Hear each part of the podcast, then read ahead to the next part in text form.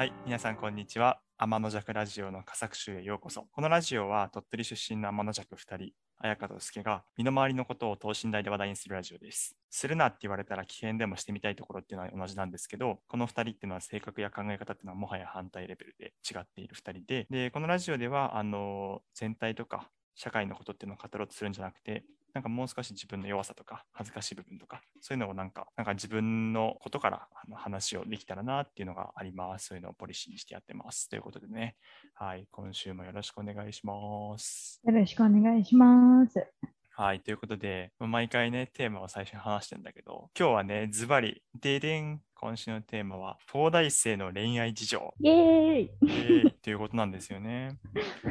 経緯っていうか、まあなんかなんで東大生なみたいなところで言うと、僕が今まだ東大に在籍している学生だから、あのところで。そう、ケイってほどのケイじゃないけまあ、どね。経緯しなきゃね。そうだね。まあ、みたいなところがあって、まあね、まあ、あとちなみに今日は初めて、あの、ひ昼間じゃなくて夜にあの収録をしているのでそう夜のテンションでなんとかちょっと面白い話ができるんじゃないかっていうね。そういうこともあり。え、でもちょっと聞いてみたいんだけどさ、ちょっと調べたでしょ、事前に。調べたのも、あの、含めてでいいけど、東大生の恋愛事情って聞いて、どういうイメージとか印象とかがあります、そうそもそも、東大って女子生徒、女性の生徒の、まあ、はい比率が少ないじゃない、少ないですね。そうなんまああ。まあ、そう、そういう感じで、逆にその男性で、あの、い異性愛者の人だったらう、んうん、結構なんて言うんだろう。まあ、それは人によるかなっていうイメージはあったかな。いやまあ、ちなみに僕もね、あの言うて全然その、あのリサーチとかをしてるわけじゃないから全然わかんないんだけど、え、ちなみにさ、これあれで、ね、テーマ出してくれたの、どういう、なんだろう、なんか興味というか。いや、もう単に思いつき、もう好きさん せっかく東大生だから、はいはいなんかき聞いてみようかなみたいな感じ、ただ単に。なるほどね。はいはい。結構なんかちょっとまあ悪口じゃないけど、ちょっと東大生のちょっと男子に対して、いやいや、言ってしちょっとちょっと言ってしまったので、うのとここにね、あのまあ、あるいろんなまあ記事記事っていうか、ネットでまあ私も調べてきまして、はいはいはい。一記事だけなんだけど、とアダムとイブの知恵の実 .com、情報から答え、そして知恵へっていうね、まあ、これ後でリンク貼っとくんだけど、っていうところのいからの引用で、と真面目に東大生と付き合いたい人のための東大生との出会い方 っていう 記事を見つけまして。で、まあそこで、まずね、いいことが書いてあった。まずは第一。その東大生と付き合うメリットとして、その1、浮気しない。その2、将来有望である。まあこれはそうだね。その3、知識が豊富。その4、美男美女が多い。その後、掘り出し物が 多い。っていうのが、まずメリットとして、いいこととしてね、あ挙げとくとーなるほど、なるほど、なるほど。書いてありますといいですか。非常に良いですね。そう、この辺本当かどうか聞きたいんだけど、後で。はいはいはいで、逆にデメリットとしては、まあ、ままだこれもね、あのあんまり不快に思わない方がほしいんだけど、これも単にあの偏見から来てるデメリットだから多分、その1、コミュ障である。なるほどね。その2、頭が硬い。デメリットしとしては、でもここではこの2つしか挙げられてないかなっえー、ていう感じ、今のところ私が見てる記事は。まあ確かに、どうなんだろう、2と3、将来有望であると知識が豊富っていうのは、まあまあ、全体層として、まあ当たり前っちゃ当たり前だと思う。それは普通にみんなが、なんか納納得はすると思うんだけど、うんうんうん。他のところどうなんだろう、なんか4のなんか美男美女が多いとか、5の掘り出し物が多いとか、1のその浮気をしないとかっていうのは、いや、本当なのかな？浮気をする人いるといると思うけどね。なんか、それはいますね。いますね、全然。美男美女どうなんだろうね。美男美女になんかなっていくんじゃない？あのさ、あこれ僕の話でもあるし、あの、結構周りでもよくあったんだけど、うん。みんなね、勉強は好きだから、結構勉強が好き人やっぱ多いから、あ、はいはい。ファッションも。勉強するの楽しくなる人が結構いて、賢い。さすが、さすがね、東大生。さすが東大生。それで、なんかファッションもうん勉強として捉えて、なんか結構なんかまあおしゃれな服とかをあのしていくっていうあ、まあ、男子は結構僕の周り多かったかな。僕自身もなんか今はね、あのそんなになんかあのまあだいぶマシになったと思うんだけど、今に至るまでは あの結構勉強した。素晴らしい。そのなんか流行りっていうのもそうだけど、どういう格好が自分に似合うのかとかね。そうそう。あまあ、あとは前提としてさ、すごいみんな結構前提あのだなって思うかもしれないけど、例えば白黒プラス一色が基本とかさ、俺それ知らなかったから、あの、ああ、一回、あこれうん。若干笑い話だけど、あのサークルに行くときに、まあ、い行ったときに、お前その服装ちょっとさすがにやばいよって、あの先輩と友達から言われたことがあって、あ言われたのか。うん、そうそう。で、なんか、あの、きあんま気にしなかったんだけど、その時の服装が、まあ、こっからやばいんだけど、中のシャツ、秋だったんだけど、中のシャツ紫。まず紫なんてさ、結構さ、ファッションにすごい。精通してる人は使わないと思うんだけど、結構上級者じゃないと多分使わないよね、その色っていうか、やばい T シャツそれを使うかっていう。そうそう、T シャツ紫で。うん。でその上に羽織ってたのが、うんショッキングピンクで、おほすごいな。やちょっ。と、で、ズボンは黄色で、ちょっと待って。で、カバンはオレンジっていう。おーなんでそんな4色も持ってきて、しかもなんか原色に近いのばっかりなんだけど、なんでそんな。いやー、それはすごいわ。やばいそれあれも。すごいわ、発想が。すごいよね。なんかね、あうんのでも言い訳はあって、まあ、高校のさ、あの2年生で、まあ、アメリカに留学したわけですよ、1年間。えそれで向こうのさ、結構 T シャツの文化ってさ、結構派手じゃそん。短パンに原色の T シャツみたいな、なんかそれが一つのスタイルみたいな感じになってる気はするけど、なんか文化的に。まあ、そうね。たただ、ファッションの確かにま街っていうか、あの国ではないよね。基本的にヨーロッパからやっぱり来てるから、やっぱりそこ強いのはイタリアとかね、はいはい。フランスかなって。そうだね。うんイタリア人の確かに留学生の友達めちゃくちゃかっこよかったな。確かに。うん。まあまあまあ、そういう感じでうんね、ファッションはそのスケさんのストーリーがありましたっていう。まあそうですね。だから、まあ結構ね、でもまあそこからあの勉強するから、あの僕は勉強して、あ、そっか、自分はなんか、あの、なんだろうな、まあ体型的にはさ、結構細身だから、あの、あんまりなんか、あの、なんだろうな、色をいっぱい混ぜるとかじゃなくて、白黒うんうん。ベースで、あの何かスラッとした感じの、あの服うんうん。を選んだ方がいいんだな、みたいな、いうのは勉強していって、あの、あ、ようやく獲得、したみたいな。さすが。で結構そういう人は確かに多い気はするね。なんか多くて、なんかその自分に見える、あのよく見える服を知ってるっていう意味で、まあ、なんか美男美女みたいな人は、まあ、もしかしたら多いのかもしれないとは思うね。ああ。で、なんか、なんかもうちょっとなんか踏み込んで、なんか出会い、出会いの方法とか、東大生となんか出会うにはみたいなところもなんか聞いていきたいんだけど、そのスケさんが、そのスケさん今彼女いるけど、うんうん。なんか今、まあ今っていうかね、永遠と続けばいいなと私は思ってますけど。まあうんうんそう。で、まず出会い方、そのおすすめ順みたいなのここにね、書いてあって、うん いろいろそう、ちょっとこのこの記事、この記事すごいよ。レレクチャーしてくれるのよ。はいはいはいはい。で、そのポートや1、まずね、これ無理だなと思うけど、東大生になる。おすすめ度1。めっちゃ低いやん。あだここにも書いてるこの記事に解決策になっていないから星1って。笑った。じゃあ書くね。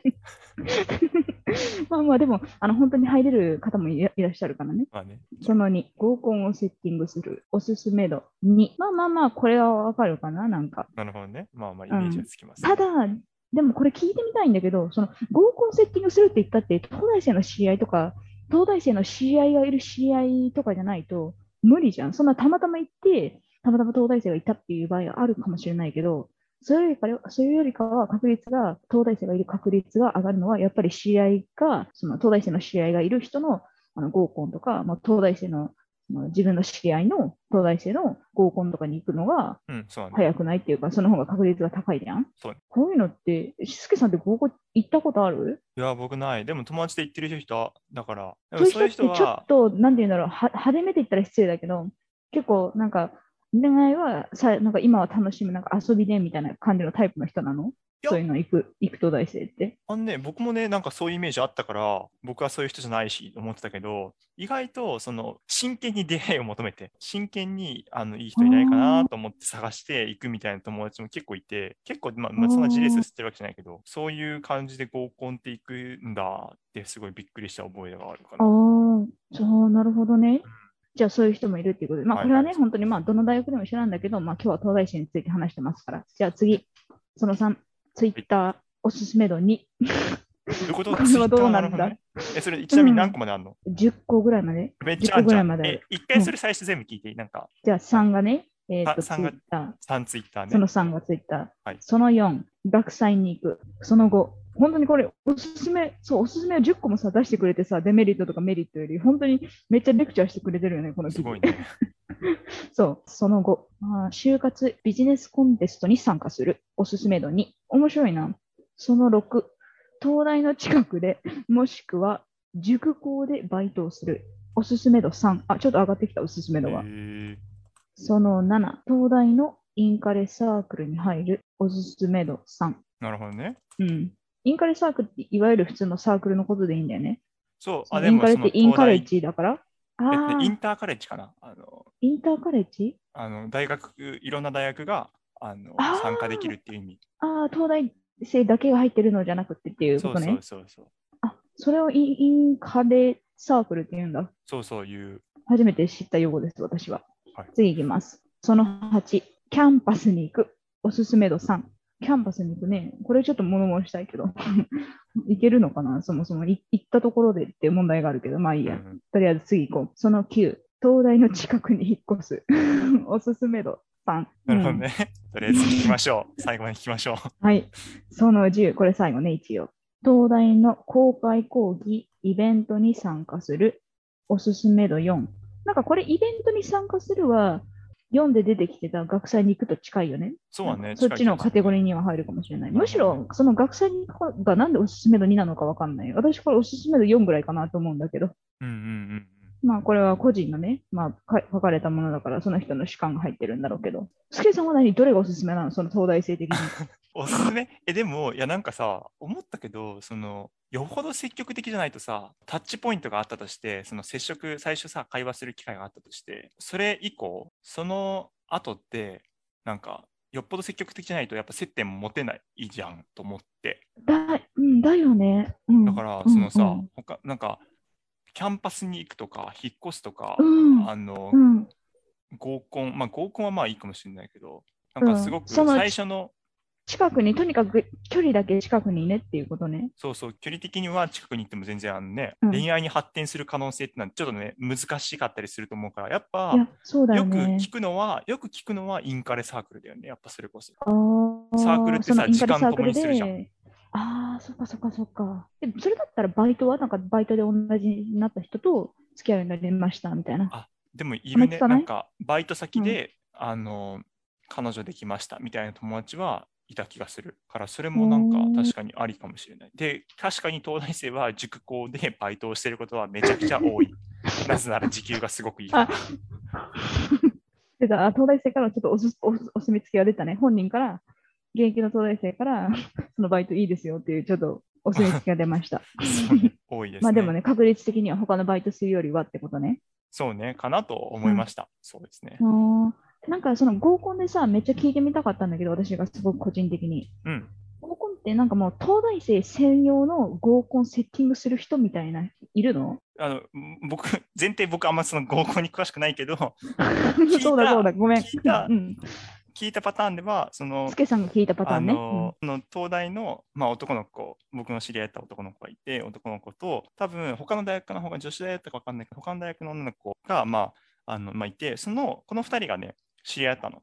もともと知り合いで、多分なんかサークルか、なんかの、なんかで出会ったかで一緒で、で、その2人が、なんか合コンやりたくねって多分言った言ったんで、それぞれ男の子は東大の男子を連れてくるっていうので、女の子はその大学の、まあ、周辺の女の子を連れてくるっていうことで合意して、2人が幹事になって合コンするみたいな。多分結構よくあるパターンだと思うんだけど、合コンで。なるほど、スケさんが、あのーあんまり合コンにはきょあその興味はないけど、それでも、興味がないスケさんでもそういう話を知ってるぐらい、まあ、あることなんだ。そうはね。で、多うん分その最初のなんか2人が、あの幹事の2人が知り合ったのは、なんかインカレサークルとかだった気がするから、多分その本当に、まあサークルはやっぱなんか知り合うのにすごいいいのかなっていうのはやっぱ思うけどね。サークルもね、おすすめね。ねなんかそ、そのさんのおすすめ度で挙げられてたツイッターで、うんあ、まあまあ、確かにこれはあれと近いかもって思ったんだけど、あの、マッチングアプリとか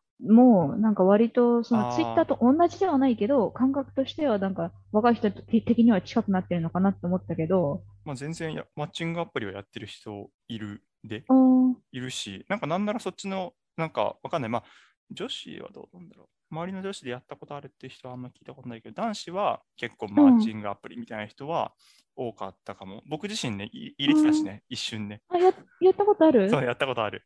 あどうだった？そのやっぱりと東大生ってやっぱりあの入れるでしょ、プロファイルに。入れたかなそこ入れでた気が、するあ、入れてない？入れたと思うあ。ね、入れないわけないもんね、なんかね。そうでも入れずに、でも入れずにあのどうかっていうのと、入れてどうかっていうのなんか研究してほしいけど。いや、でもね、え、ちょっとさ、これはなんだろうな、あの、まあ恋愛の話だけど、そのメデメリットの方にもなるけど、うんうん。あでも男子と女子多分悩みは違うんだけどさ、僕は少なくまあ男子としてあの感じるのは、東大男子大体ダサい、話がおもんない、あのえー頭が硬くて、なんか、えっと、なんだろう、例えばデートとかも全然融通が効かないみたいな、なんかそういうふうに、イメージね。そう、イメージ見られてるの知ってるし、その要素が僕に自信、僕自身にあるの分かってるから、あのね、恋愛市場で、市場って言っていいのか分かんないけど、恋愛の場で出会うときに最初に東大生っていうのが印象いいかどうかはね、結構別なんだよね。あー、そっかそっかそっか。大体話的には良くてもみたいな。そうそう。恋愛対象としてどうみたいな。結婚対象としてはいいかもしれないけど、みたいな。もしかしたらね、将来ななるほど。あるかもしれない。なるほどな。そうだから。結構、例えば、僕は少なくとも、その、早稲田とか、慶応とか、そこら辺の、あの、私立の、すごくあの、ね、あの、ゆ有名な大学とかの学生にはすごく劣等感があった。あの、負けるみたいな。なんかまあ。確かに、慶応はまあまあなんかいいイメージ、その恋愛市場においていいイメージはあるかもしれない。慶応ボーイとかいう言葉があるぐらいだし。そう、確かにね。でもね東大生は東大ボーイとか聞いたことない。聞かないね。確かに聞かないわ。うんそう。で、多分、なんか、うん。ちなみに言うあ、と、東大は東大男子だね。そこが違うかも。カタカナと漢字っていう。なんか日本語と英語みたいな。英語で言った方が若干おしゃれじゃん。だから多分慶応ボーイって言ってるんだろうけど、うん慶応男子じゃなくって。確かにね。うん。なんか東大男子ってちょっとなんだろう、田舎から出てきました感ない。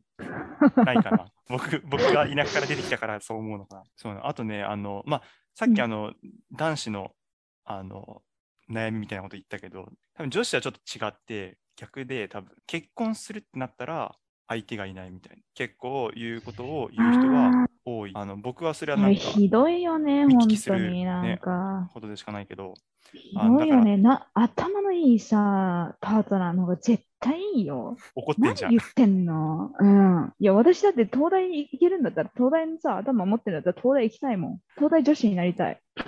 そうね。だからなんかよく言われてるのは、あの、卒業するまでに彼氏見つけないとやばいよみたいなことをっていう話があるよっていうことを友達のね、あの女子から聞いたりはしていたことは、あなるほね、どありますね。そこ、その賢いね、東大女子たちに言いたい。まあ、私がどんな立場から言うんだって話だけど、でも、大丈夫。そんなのさ、もう無視して、本当に。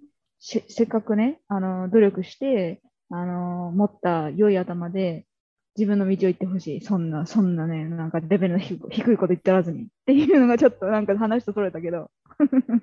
ですごく言いたいそうだよね。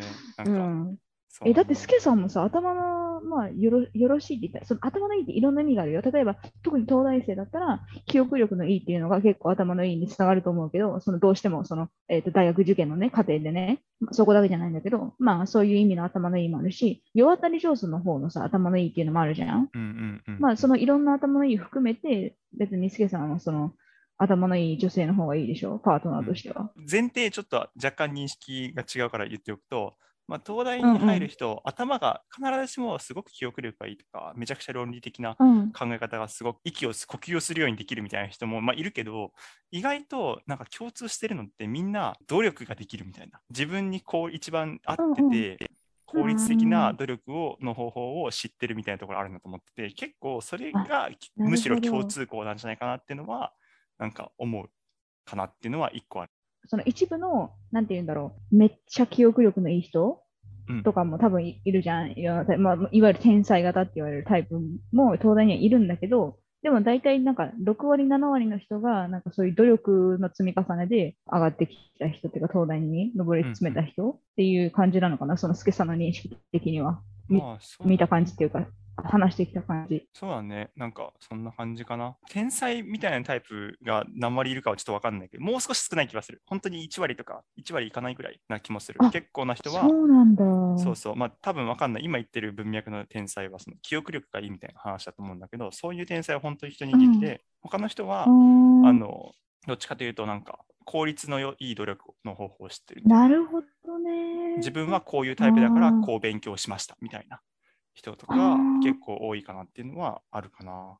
いや、私が思ってた、その記憶、あの、なんか飛び、飛び抜けてなんか天才みたいなのは、記憶力がその抜群っていうのもあるけど、なんか他になんか、もうすごく一個の分野に特化してる人とかいるじゃん？で、そこがもうすごくなんか超人並みに、あの、秀でてて、あともうなんかひ人並みぐらいに、人並みぐらいっていうか人並み以上にできるから、それでなんか入って、東大に入ってきた人もいたりするのかなっていうのも思ったりした。そういう人は多い。うん。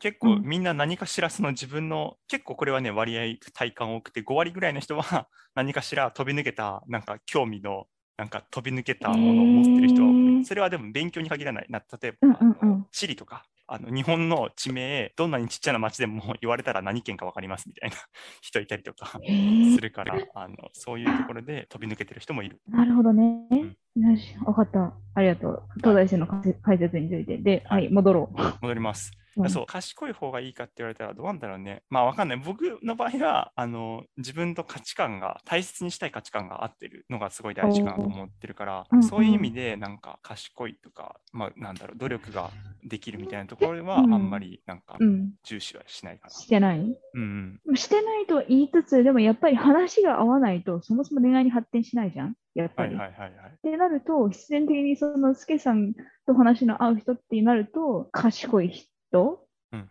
その話がきちんと文脈が理解できるっていう意味で、とんまあ、とんちんかんで言ったら失礼だけど、ちょっとまあ、変なこ答えをだ返してこないっていう意味での賢さは、ある程度担保されてるのかなって、その最初の、選別って言ったら失礼だうんけど、うん。最初の出会った時点で、うんうんうん。なんかそこでなんか恋愛の自分のリストから外れる人はいたりするのかなとは思ったりしたけど。まあ確かになんかあれかも、その会話に面白さを求められても僕は提供できないし、あの、だから結構さ、いるじゃん。でもその他のあの大学の人とかと喋ってると、本当になんだろう飲み会の場をどんだけ盛り上げられるかとかっていうのがすごく大事になったりするな、するんだなっていう価値観を感じたりするけど、俺そういうのできないし、うんそういうのを別に求めてもないから、あまり。だから、あのそういう意味で、なんだろうな、あの話が合うっていうのは、なんか別に笑いとかを求めてなくて、なんかお互いの興味あることについて、なんか喋れたらいいなみたいな。まあ結果的にそういう意味で、その僕は確かにその勉強好きだから、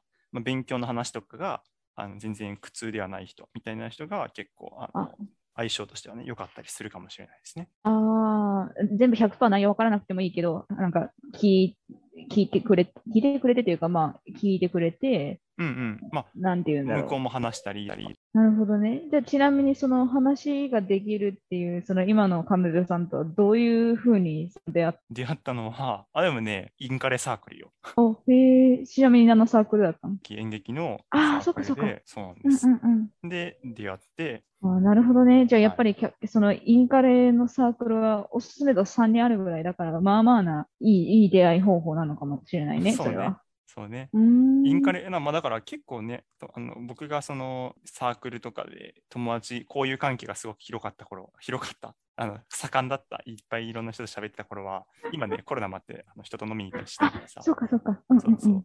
あのそういう頃は本当にだからみんななんかインカレサークルは大事みたいなことを言ってる人は多かったかなと思いますね。ああ、今さう、んすごくなんか盲目、盲目的というか、なるほどなと思ったのが、別にこれはさっき、あの、東大に限った話なんじゃない、話ではないんだけど、それこそコロナになって、大学のキャンパスでいろいろやるとか、そそれはおろか、もう大学、違う大学同士で何かするっていうことの機会が減ってるわけじゃん？ってことは必然的に大学生のなんか恋愛事情みたいなのもしかしたら変わってきてるのかなって思ったりした。それは東大に限らず。そうかも。僕はなんかちょっと学部6年目で、もはやサークルを引退して4年経ってる。全然わかんないけど、もしかしたらそうなのかもしれないね。ちなみに、まあそこの辺で最後にしようかなと思うけど、そのデメリットとかとして、なんか、ん？デメリットは言ったのかな？デメリットとして挙げられてる、なんかコミュ障であるとか、うんなんか頭が硬いっていうのは、なんか、ある程度本当なの？それ、なんか、特に東大男子に関して。まあ、まず、その普段のコミュニケーションのやり方は全然やっぱ違うなと思う。他の大学の人。まあ、その一概に言えないけど、なんかすごくなんだろうな。なんかお互いのことに興味あるっていうよりかは、お互い共通の物事に関心があるとか、なんかその、わかるかな？人について話すんじゃなくて、物事について話す人が結構多いから、はいはいはいそ。のトピックは結構ね、その時々で違ったりするけど、うん。あんまりなんか人のことを深掘らないみたいな人は、傾向としては多いのかなと思う。なるほど。だからそういう意突味でき詰める先がひあまり人じゃないのかな。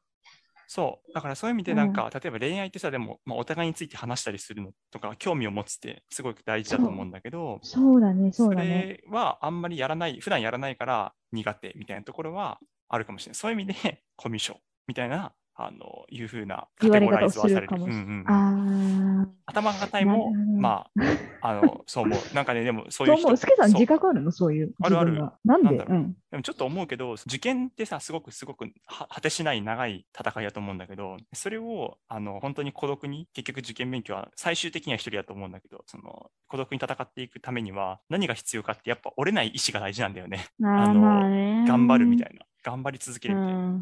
うん。で、そういううんすごくあの強い意志を持てる人って、まあ大体なんか、なんだろう、まあ価値観も結構すごく自分の価値観っていうのがちゃんと定まってて、あるから頑張れるみたいなところ多分あって、そういう意味で、その自分の信念があるって意味で、強く強くあるって意味で頭が硬いっていうのはすごくわかる。だからこういうことはすべきだし、こういうことはするべきではないみたいな、そういう価値判断みたいなのは結構もしかしたら強くあるのかなみたいなところは思うかな。頭が硬いっていうか、うんいい意味ですごく自分の世界観であったり、自分の意思っていうものを持っているっていうふうに言うこともできるかもしれないね、それは。そうね。でもいい意味かどうかは分かんなくて、だってさ、考えてみてほしいんだけど、いやこういう状況全然あるんだけど、なんかちょっとお腹空いたからさ、マック入ろうっていう話をうん恋人同士でしてたとして、あ、なんかちょっとめんどくさい予感が。うん。そうで東大生は、え、今マック行く必要あるみたいな。え、ああ、なんでって聞聞いちゃうのか、その論理立てて。そうそうそうそう。え、もうすぐさ、晩ご飯の時間だからさ、みたいな。なんかもう少し我慢すればよくないみたいな。で、欲しいもんこれこれあるって言ってたけど、別にそのためにお金節約する必要あるじゃんみたいな。だからまあそんなにマック行かなくてもいいかなと思うんだけど、どうみたいな。そういう、あこういう言い方するわけなの 僕だったら言う。そう。やっちゃったことあるの？ちなみにそういう感じのこと。まあなんか、あの、自覚してる範囲ではありますね。なんとかそれ指摘されない？彼女さんから。言われますね。時期を置いて、やんわりと言っていただきますね。よかったね、言ってもらえて。そうなの。よくうん本当にね、そういう意味で、結構そこら辺は本当にありがたいと思って、あの、うんそこら辺はさ、頭固えな、こいつうん、ポイって、ね、捨てることももちろんできるわけなんだけど、うん、できるけど、ちゃんとね。そこをね、あそううん結構だから僕は今、あのすごく今の彼女に感謝してるのは、あのうん。あの全然違う人だなって多分思うと思うけど、そこに対して、でも伝えてみようとか、対話してみようみたいなあの姿勢を持ってくれるのが本当にありがたくて、うんすごくあの感謝してるっていう、あのちゃんと感謝になっちゃったね。いい、いいラジオじゃん、これ。い 結論。スケさんの彼女に感謝。でもなんか 多分、あこれはなんか、あの今結構僕があの東大男子だから、まあ、東大男子の話めっちゃしたけど、あの悪い人はいないと思う、基本的に。なんか、うん。いないと思うから、なんか、その、めんどくせえなとか思っても、考え方が全然本当に違うだけなんだなと思って、うん対話しようと試みてあのもらえると。僕としてはね、すごくありがたかったから、良いのかうも。んまあ、そういうとこ時に論破されしに来るやつもいるけど、なんか論破する人とか、逆になんかこういう、これは東大だから、東大生だからみたいな態度取っちゃう人みたいなのはいらいないの？あのあ、でも、うん。顕著にやる人はうん。いないけど、内緒持ってるかもしれないけどってこと？それは。うん、思ってるかもしれないし、あ東大男子の中には結構ツイッターを頻繁にあの更新する人が、界隈があったりするんだけど。なんかそこでは結構、まあ、半分ネタも含めて、すごくなんだろうな、僕女性蔑視とか、あ。まあ、学歴を あ。あのすごくちょっと面白おかしいと思いつつ、思なんか思ってるんだろうけど、うんそういうことをトピックになんか上げて、あのなんか上げつらうみたいなことをやる人あは、いるし、あ、けどそれは恋愛に限らずだね、それはじゃあ。そうそう恋愛そういうことやってる人まあは。だって、ね、恋愛に限らないよ、そんなの。恋愛でうん表出するだけで、あのうんそういうことうんを普段思ってるから、そういうことを恋愛でも言っちゃうだけだから、うんまあそうまあそういう人はね、多分恋愛の土台にも多分上がれないでしょう。まあ、そういう人はそのままでは。いますね。うんはい。うん。まあ、どこにでもね、いるね。はいわかりました。いや、ありがとう。結構なんかおお面白かったな。あ、なるほどって思ったね。やったいろいろ。うん。うん、というわけで、なんか参考にね、あのなったかわからないですけど、まあそもそもこれを参考にさせる回ではないので、あんまりね、参考に、これだけを参考にされても困るんですけれども、私は私たちは。まあちょっといつもと違って、ちょびっとね、あの、面白い、なんかエンタメ性の高い、あの、回をお届けできたらいいなと思います。お届けできてれば嬉しいです。ということで、東大生の恋愛事情というトピックでございました。また来週お会いしましょう。では、さようなら。